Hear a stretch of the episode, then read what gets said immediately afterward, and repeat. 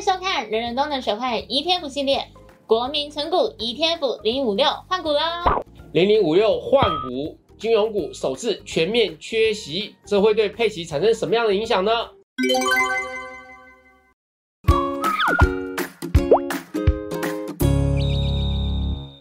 最近真的是人气 ETF 成分股调整的高峰期，国泰永续高股息零零八七八的成分股才刚刚调整完，现在就轮到台股的两大 ETF 零零五零跟零零五六也要调整成分股喽。根据指数的变动，这次呢零零五六的成分股调整将增加五档，删除四档个股，新增的分别是联发科二四五四、东河钢铁二零零六、联电二三零三、文业三零三六以及阳明二六零九。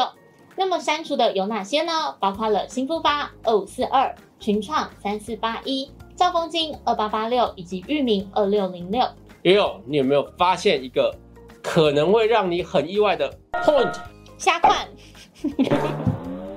笑场啊！就是呢，你这一次的指数调整之中呢，零零五六的成分股会把兆丰金删除掉，但你有没有发现？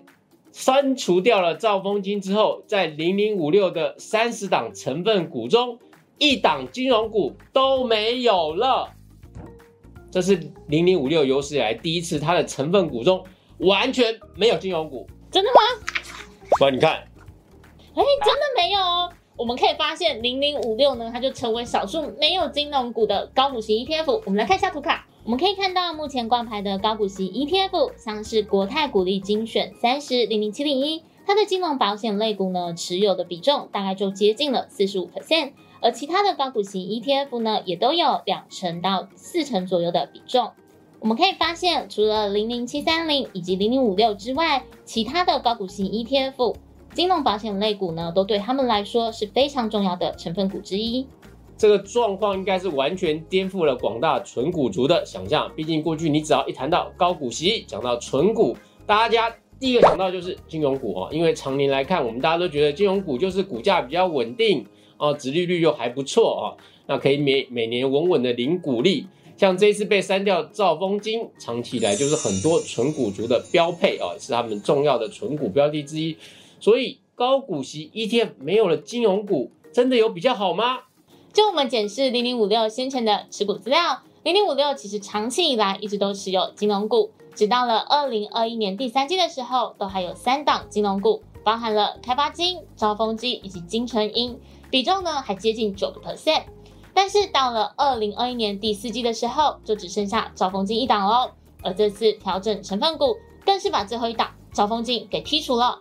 不过近年来市场的发展，让金融股的殖利率似乎没有像以往这么诱人喽。以招丰金来看呢，由于去年下半年市场开始反映升息的预期，所有的金融股股价都往上走高，招丰金的本益比走向了有史以来的最高点，殖利率持续的下探，现在已经不到四 percent 的水准了。在高通膨的环境下，相对就不太有吸引力喽。唉，所以呢，怪就只能怪各位纯股族太爱金融股了，把金融股的股价买太高了，所以它的股息殖利率就下降，所以只好被删除了。少了金融股之后，零零五六要从哪边生出股息呢？就这次新增的指数成分股调整来看，高息的电子股跟传产股将会成为新一代的生力军。我们来看一下这新增的五档成分股，它的殖利率表现究竟如何？我们知道这五档新增的个股呢，我们看它二零二二年已经公告会配发的股息，然后用二零二二年六月六号的股价来进行试算。我们发现，像是阳明二六零九，它的殖利率高达十五点八一 percent，而东河钢铁呢也高达九点三三 percent。这五档个股平均的殖利率呢也到了九点零四个 percent。在这次新增的个股当中，最引人注目之一的是 IC 设计的龙头联发科。因为联发科在今年预计将配发每股高达七十三块的现金股利，哇，你有吗？超级高，我没有。其中呢，这包含了十六元的特别现金股利，一口气将配发出一千亿元的现金，以六月六日的股价九百零五元换算，它的殖利率高达八点零七 percent。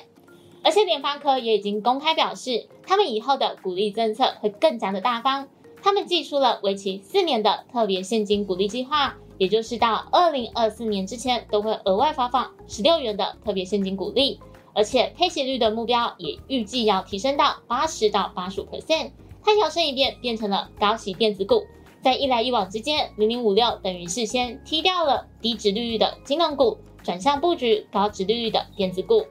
在新增的个股中，航海王之一的阳明也是亮点。阳明今年预计要配发二十元，以六月六号的收盘价一百二十六点五试算，值利率高达十五点八一 percent，是新增成分股中最高的一档。不过，应该有很多的高股息 ETF 的投资人想要问说，哎。阳明过去有多年来，它没有配息记录，这样一两年的少数高配息状况，会让不少投资人担心说，像这种景气循环激烈的股票纳入零零五六这种高股息 ETF 适合吗？哦，其实这个问题呢，在去年零零五六纳入长荣的时候，就已经有同样的争议了啊，这网络上也是吵成了一片。那我们就来了解一下零零五六的选股标准。第一，他们是从台股市中前一百五十大公司来筛选；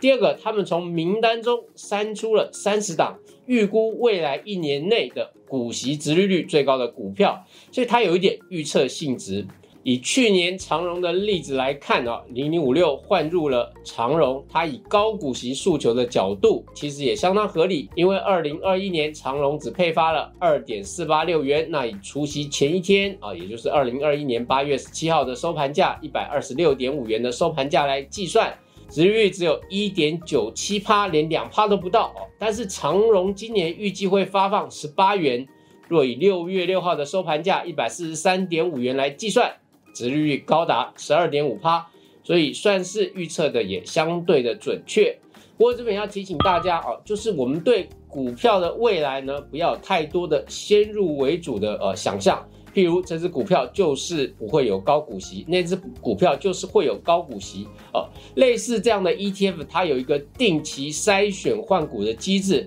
就是会随着市场的状况来变动，做最新的哦最准确的一个重新的调整啊。那不要把太多的预先的成见放进去。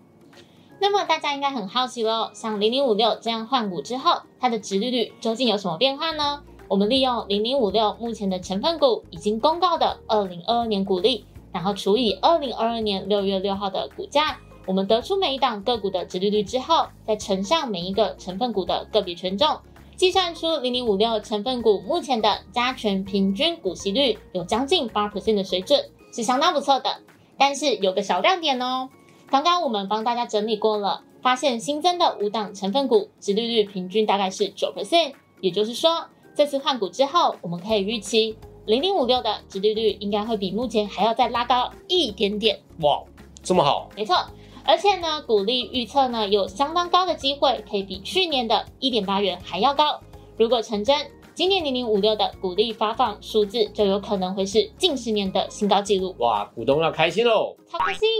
相较于零零五六呢，我们来看看市值高达两千两百亿元的零零五零，它换股的状况又是如何呢？它的成分股变动比较小，这次只增加了一档利基电啊，因为它的市值突破了两千亿而入选。那被删除的是富邦煤，因为它的股价从去年高点的两千一百九十元到现在跌到八百元左右，市值大幅萎缩了六成，所以掉出了台股市值排名前五十强，所以自然被踢掉了。以上就是今天的节目，喜欢我们节目的话，记得我们按赞、订阅、加分享哦。Smart ETF，人人都能学会，我们下次见，拜拜，拜拜。you